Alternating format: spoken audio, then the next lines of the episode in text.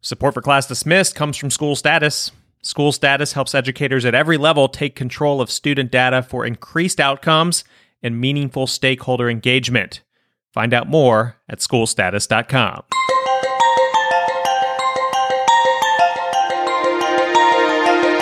You are listening to Class Dismissed, episode 159, and I'm your host, Nick Ortego. President Trump dives headfirst into the debate surrounding the reopening of schools, and the Ivy League cancels sports for the fall. Could this be a barometer for high school athletics?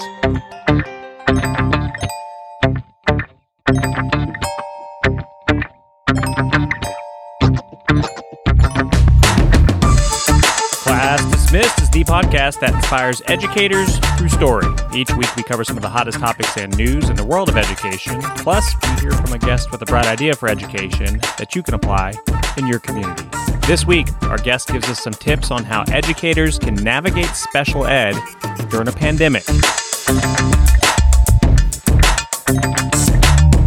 Hello, everybody. Nick Ortego here. Today is July 12th, 2020, and I'm joined by friend, principal, and co host Christina Pollard. Christina, welcome back to Class Dismissed. How was your week? Oh, another good week, another good week in our new school district. Just narrowing down to the final weeks before students return. Yeah, And I it- just it's coming don't fast. know what to say. it, it is coming fast, and and as a parent, you're in a different district than than where I am, but I still don't know like what my child's district is doing yet.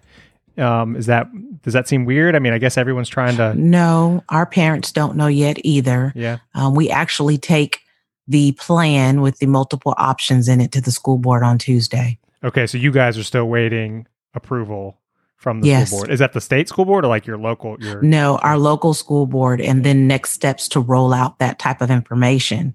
Mhm. Um, anything you So can share I'm- with us I'm- about that, or is it all still kind of top secret and you don't want to let Um, it out yet? It's not necessarily top secret because the State Department gave you guidance. There's either going to be 100% virtual, um, 100% normal, or a hybrid model. So we just had to develop um, an exhaustive plan for each one of those models and then um, present that to the school board. And the school board is going to select which plan we're going to implement. Okay, and are you guys recommending one, or are they just gonna look at them all? I can't necessarily say that is what our superintendent will do or if that's what she's required to do. I'm inclined to believe that all parties want to see the hybrid model Mhm. for safety purposes, but yet wanting to give children an opportunity to get back in the building. I just don't think any decision we, we make is going to be right or wrong. I think we're going to make the decision. We're going to try to do what's best for kids. And I don't think much time after that, a new decision is going to have to be made. So, anybody who was following the, the news this week knows that uh, President Trump dove headfirst into the controversial topic of education and what schools should do uh, for the fall semester. And he actually uh, came out, talked about it on Twitter, and saying that, you know, all schools have to go back. Uh, we need to get everyone back into school. And he actually even made the threat to pull funding for districts that don't put kids back into school, like physically there. Um, I think part of that motivation comes from a productivity uh, perspective. I think some people believe that until we get kids back in school, we are not going to have a productive workforce in this country. Um, and the Nick, res- I'm outraged. yeah, the, the, the response I am outraged not by that it. positive by educators. I- And, and I will say this I do think we need to get back to school, but I just feel like if you haven't helped us get back, then you really don't have any say in saying get back. Like I feel like there's been no no guidance or help or any heavy lifting going on here. I, I don't know. I just want to try to try to try to unpeel this. So get back to school. 100%. Don't deviate, do a hybrid, delay school, try to go back as normal. But certain prisoners were released from jail because it wasn't safe enough for them. Um, so let me get this straight. Go back to school or we'll take your funding. But yet we've had to jump through hoops to get the first round of cares that we still haven't received Right. and provide all of this PPE and all of these things needed to make your school buildings safe. Okay, go back to school and you have not once thought about hazard pay for educators, Mhm. bus drivers, child nutrition workers. I mean, come on. Something's got to give eventually. to me, I think it's it's I'm going to look at it like this it's just political noise, and that's all it is. And I think the people who are going to actually make decisions, I don't think any funding is going to get pulled. I think that's, you know, just an empty threat. Uh, and I think the people who actually, but it doesn't allow, it doesn't give teachers a positive outlook. It, to me, it created hysteria and even more anxiety on teachers who aren't even back in the buildings yet. That does seem to be about par for the course with much of what we've dealt with with COVID nineteen, though, where where everyone kind of does feel like they're fending for themselves in many ways, or you know, it's not my problem, it's the governor's problem, or it's the city's problem, or it's the district's problem. Um, so, but uh, I don't know. Again, I just feel like it's noise, and and I think the right decisions will continue to be made as as we move forward. What say you? I do that. I do believe the right decisions will be made. It's just so much chatter and it makes it even harder for school officials to try to disperse information and keep people calm. Um, that's the hardest part for me. What's interesting on July 10th, the uh, New York Times um, published an article which actually linked to a 69 page document, um, which was for internal use only, but it basically was the CDC's guidance on like how to handle schools, and it was given to the White House and other officials that were on a need to know basis. And it was so different from what the president was saying publicly. I mean, for example, in the talking points section of these materials, it was actually um, critical of noticeable gaps in all the K through 12 reopening plans it reviewed. Um, and then it got specific about like Florida, Oregon, Oklahoma, and Minnesota as having the most detail. But it was saying that you know, this is a very dangerous situation if we force everyone back to school. In fact, I think they use the term a highest risk situation to force people uh, and students back into the classroom. And, and the, the reason they say it was going to be so dangerous really comes down to a lot of the things that you and I have been talking about for weeks, months, really, on this show. And that is the districts, while they have plans to, you know, do what they can to prevent spread the best they can, they don't have the money or the resources to do things like contact tracing or even widespread testing should they yes. have an outbreak. And he, they were that's yes. what the CDC was, you know, concerned about and that's what they were notifying the White House about. How do how do we get here though? Like we've had months to figure that out. We've known this is coming. You and I, two two, you know, little little guys doing a podcast, have known this yes. is coming. How come mm-hmm. we have not been able to ramp up testing and ramp I really can't tracing? wrap I really cannot wrap my head around it. Um it it almost feels as as if we're an afterthought. The whole education process is an afterthought. Yet we're being, you know, the pressure is being put on us that if we get all of our children back in school, we're going to jumpstart the economy. Yeah. I think it's eh, dangerous. It, it, does. I mean, I like the idea of a hybrid model because it does multiple things. It, it gets school districts and teachers and educators in the habit of doing both, you know, trying to do this safely in person, but also continuing distance learning. So it kind of sets you up to go either direction should it allow for it. Um, so I just like that whole like, you know, drilling, if you will, of the two different ways rather than all in on one or all in on the other. I agree. I agree. I do think it's going to be the most productive for us. But again, we've got to roll it out the right way, communicate and encourage, encourage parents to, you know, trust the school system because if anything else, the school districts have always been committed to doing what's best for children, but they do what's best with what they have. Let's talk about. So it's going to take a lot of support let's uh, switch gears. We're going to talk about something that's um, going to hit a little close to home for you. For those that aren't regular listeners, um, your husband's a football coach. You have two boys. One who I should say men. One is a college football player, and the other is a high school football player. Both very good. Um, and this week, the Ivy League actually announced that they will not do fall sports. Um, so I just kind of wonder. Now it is the Ivy League. It's sports aren't necessarily their bread and That's butter, true. but um, will we see other either at the college level or the high school level um, school districts kind of do the same thing and, and possibly not do sports this fall what are your thoughts there's a lot of chatter going on and i think athletes and coaches alike want to play ball.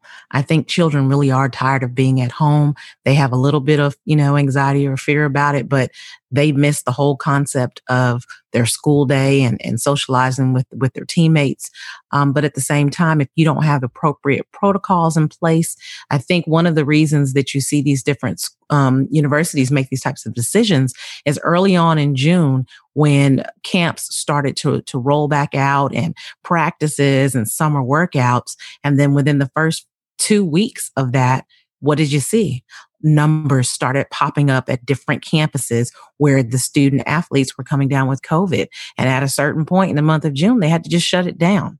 And so when you look at it like that way, in the summer, you can't really control. You have a certain number that are present, you know, maybe, maybe participating in the summer.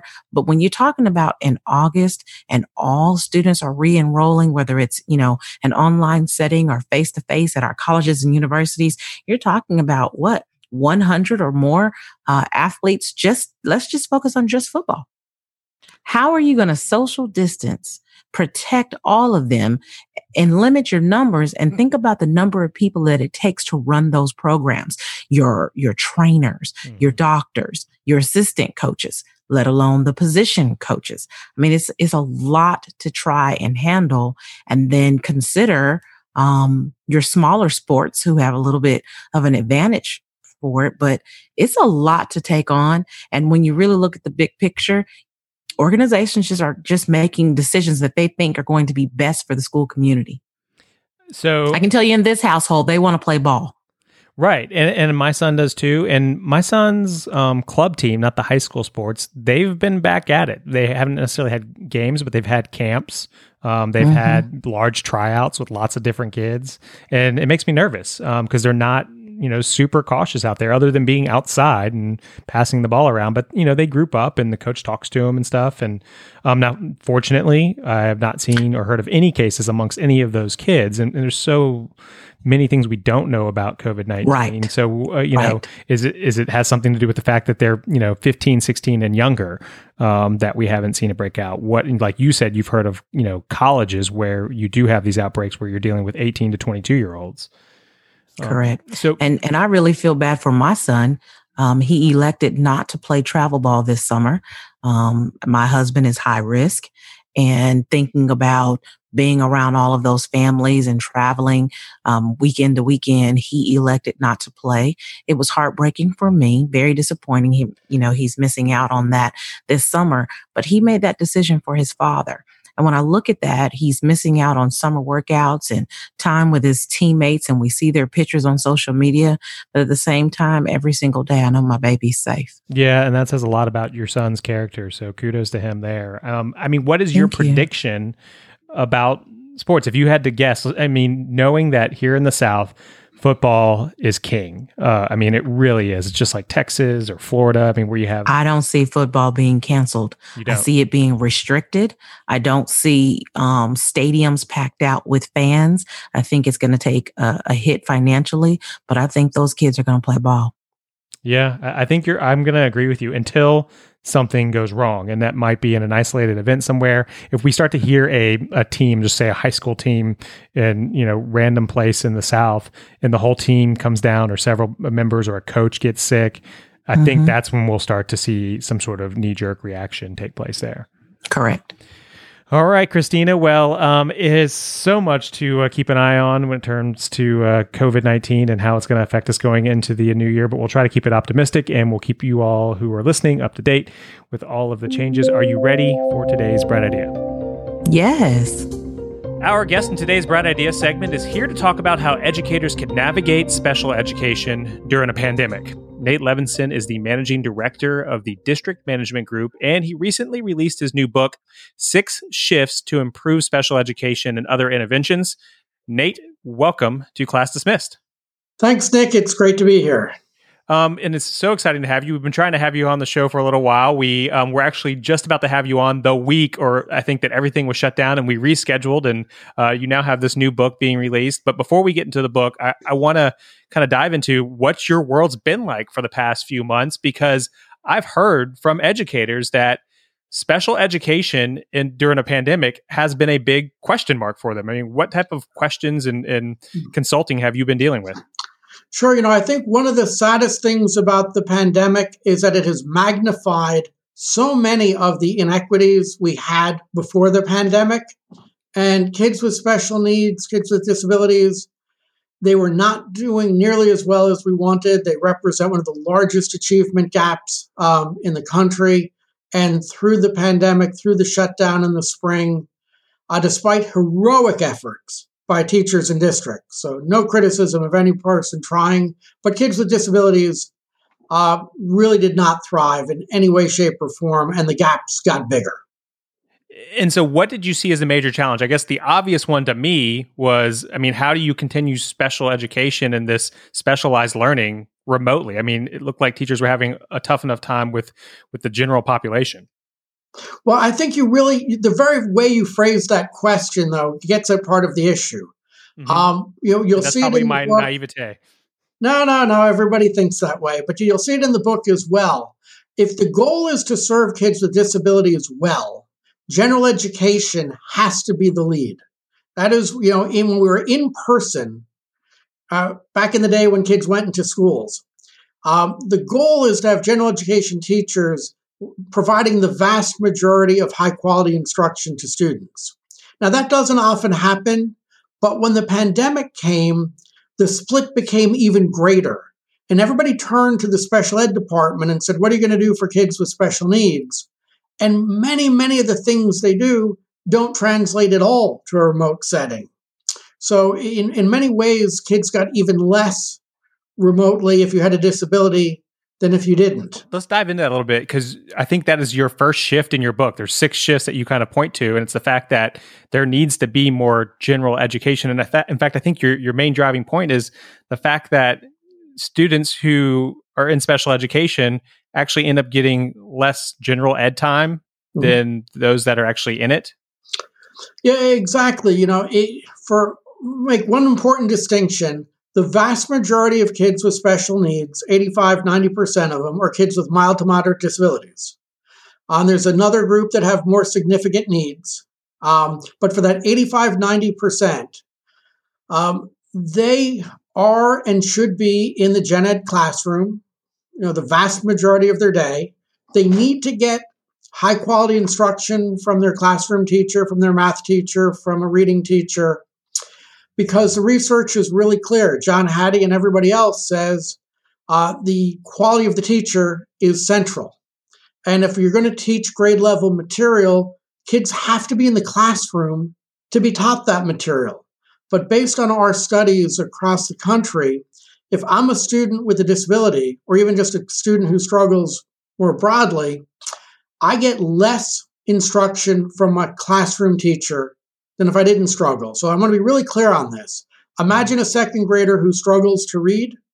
They get less reading instruction from a certified reading teacher or from a classroom teacher than a student who doesn't struggle. And then we can't be shocked that these kids fall further behind. I guess if we are, if there's anything I am shocked about, it's the fact that that's happening. That just seems like a, a logical, easy fix. Well, here's why. Again, we have only good people trying to do the right stuff. And the theory of action, never written, seldom spoken, but played out in people's decisions every day in public schools, is that if I'm a student with a disability, the theory of action is if I am given help in a really small group, one kids, two kids, three kids, that that would be better than being in a whole class. And the other part of the theory of action is if I am given help by a special educator because I have special needs and they are special educators, that that's the perfect match.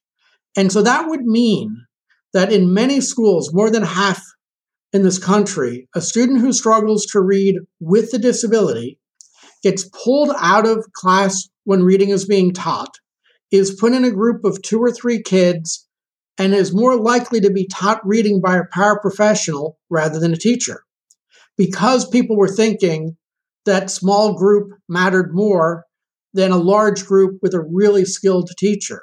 But again, John Hattie, What Works Clearinghouse, Gap Closing School District say just the opposite is true. Having great instruction from a highly skilled teacher matters much more than just being two or three kids with a less skilled teacher. You are a uh, former public school superintendent. Um, you work with school districts now. Uh, I know a lot with consulting. You, have written this book about special education, but you also open up this book kind of telling a personal story. Special education is a personal journey for you, right? Yeah, I you know I grew up in a time. So I'm an old guy. Um, I grew up before special ed was a law, before we had these rights, and I know firsthand why we need them. I had significant speech and language challenges. Uh, very few people could understand what I said. Um, I talk for a living now. So I owe my very career to um, speech and language pathologists. I also had really significant dysgraphia. People couldn't read what I wrote either. So communication on a lot of fronts was a challenge for me. And it took but I happened to be really good in math at the same time. And it is only because my mother stormed into schools, screamed at principals, screamed at mm. teachers, ultimately drove me 45 minutes three times a week uh, to get services. Uh, so my school did not help me. Uh, my mother did. And I just happened to have the benefit of a mother who could uh, do all those things. So it's nice to see that the laws have shifted and it's a right um, but weirdly enough, the right has guaranteed kids services, but it has not guaranteed them effective services.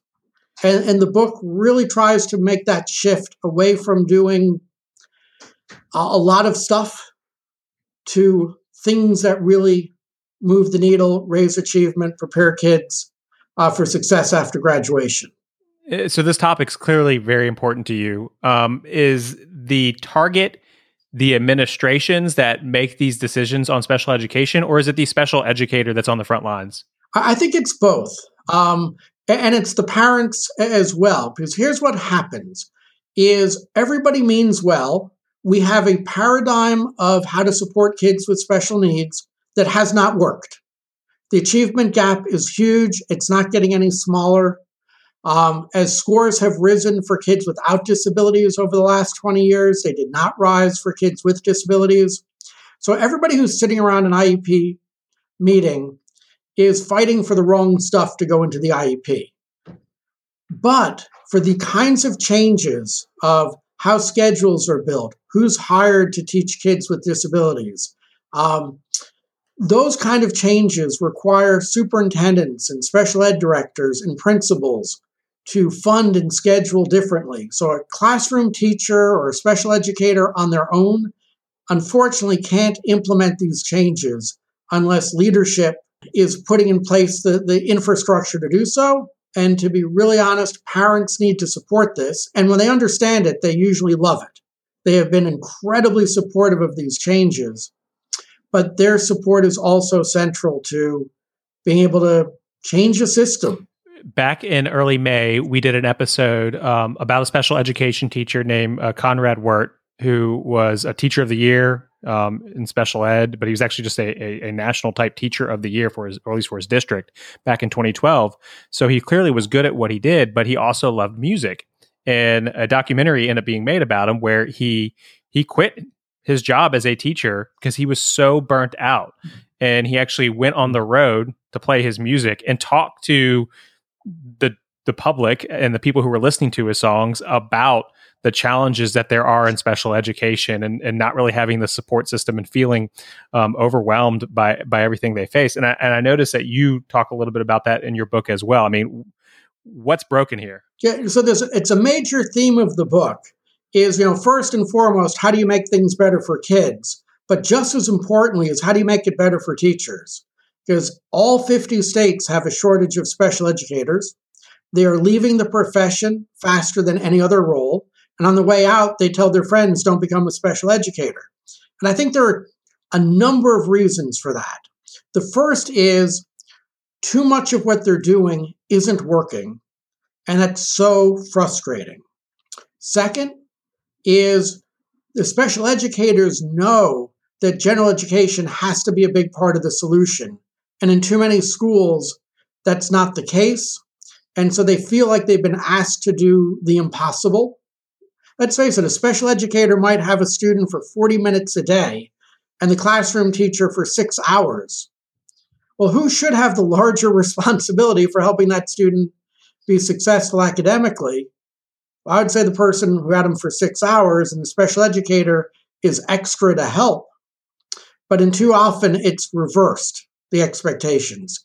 And the third thing, which I go into a great deal of detail in the book, is the job of a special educator or a school psychologist. Um, it's an impossible job. They are asked to do so many things. I call them they're, they're like the decathlon athletes. They've got to do every sport under the sun. Uh, they write IEPs, they do assessments, they teach math and reading and science and social studies, and they write behavior plans.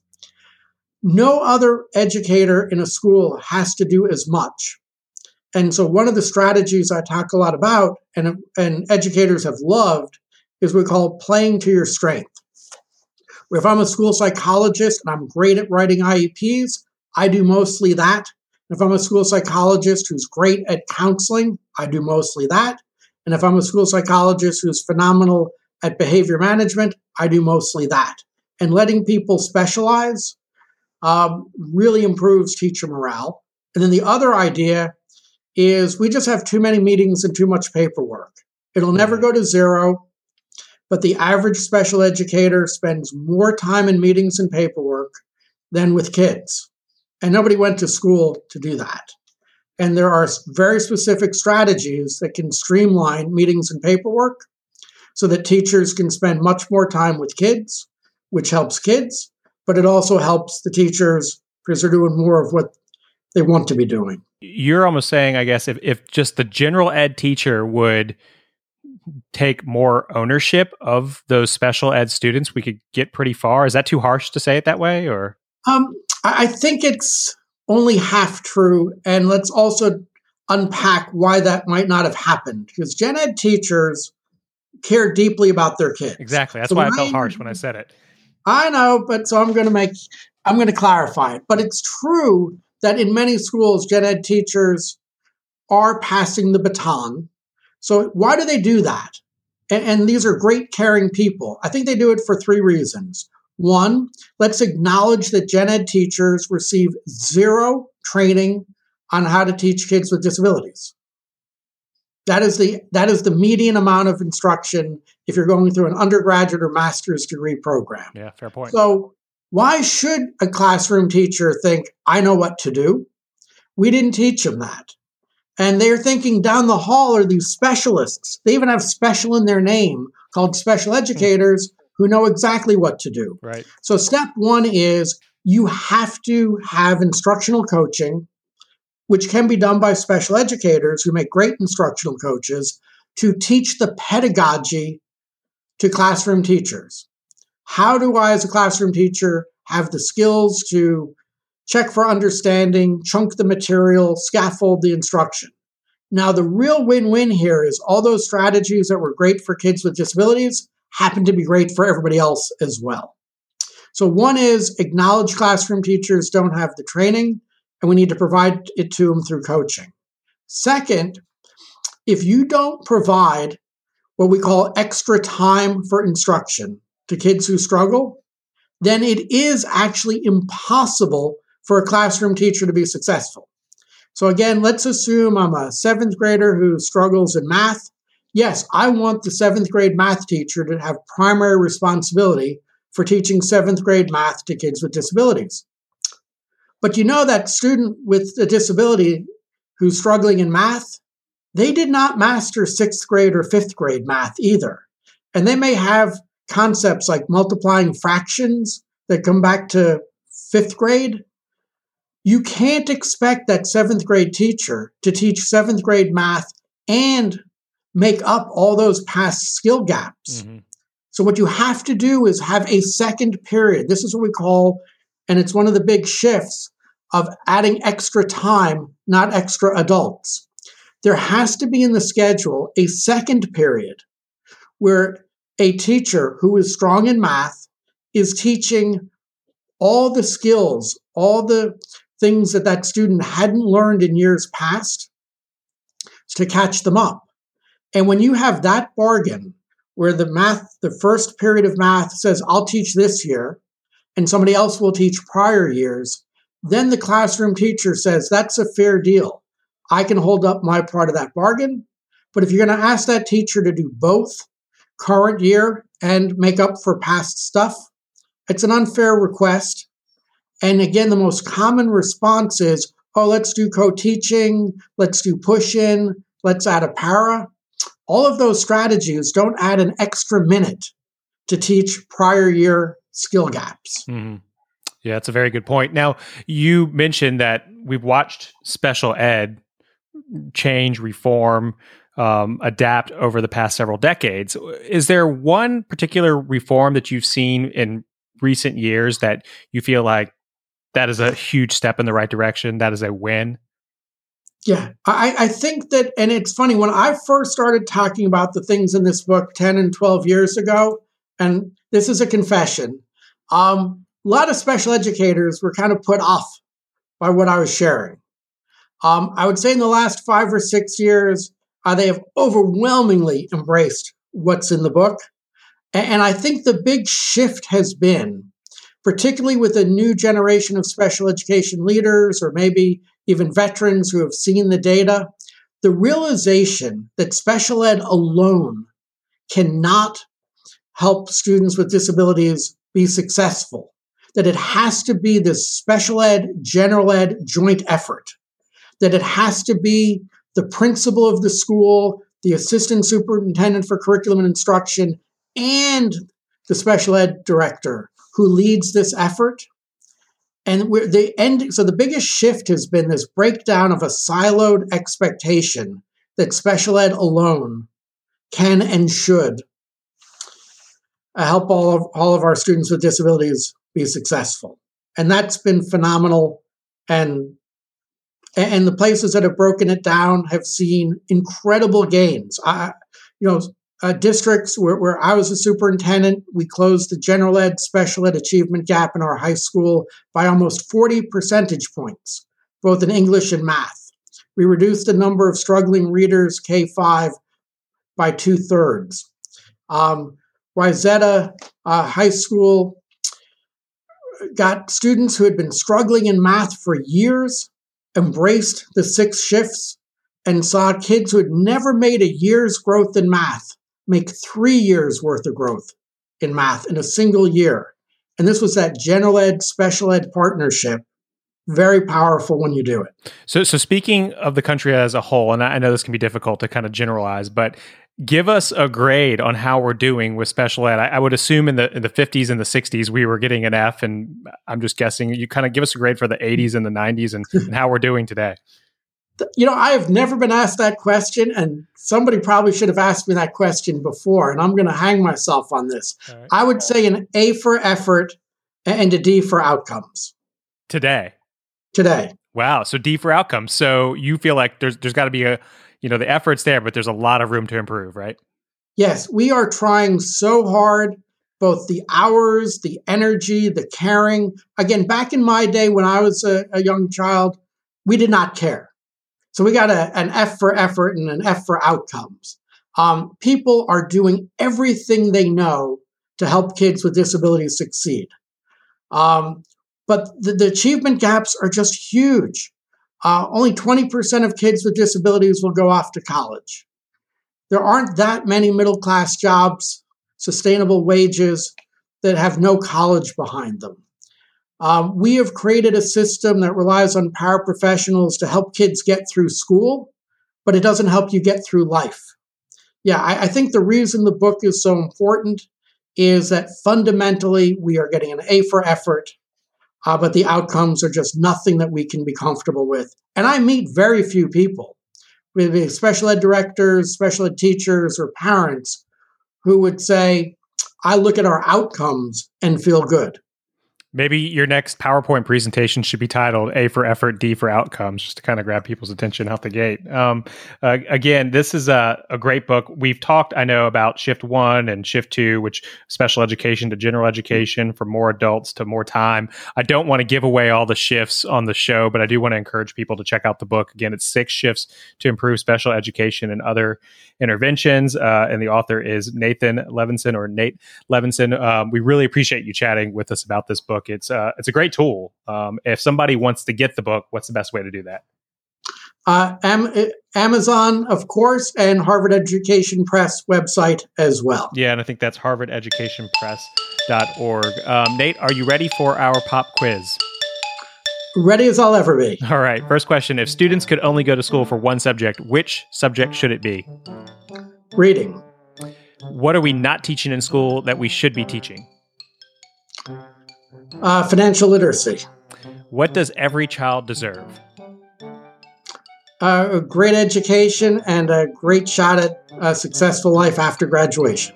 What's the biggest challenge for today's educators? Acknowledging that what we've done in the past, even though intent, well intentioned, has not been successful, and therefore we've got to try something different. What's the best gift to give an educator? Uh, six shifts to improve special education and other interventions, of course. Very good. Uh, which teacher changed your life? And you, you kind of hinted on this earlier on, so I'm curious to hear this answer. I owe everything to a speech and language therapist. Um, I had six years of speech therapy. There was one at the end where it all just clicked. And I went from being very, very hard to understand, very shy as a result, uh, to somebody who talks nonstop to anybody who will listen now. and last uh, question pen or pencil? Uh, pen. Again, Nate Levenson, we really appreciate you taking the time. It's a it's an excellent book, and uh, thanks for coming on the Class Dismissed podcast. Thanks for having me. Appreciate it. That's going to do it for this episode of Class Dismissed. If you want to send us an idea or comment, remember you can always email us at info at classdismissedpodcast.com or tweet us at classdismiss. We're here to support educators, but we need your support as well. So please subscribe to the show, and we'd also appreciate it if you could leave us a five star review on iTunes. On behalf of all the good people working at School Status and Christina, representing all those educators out there, thank you for listening. I'm Nick Ortego, and I'll talk with you next week. Class dismissed. Thank you.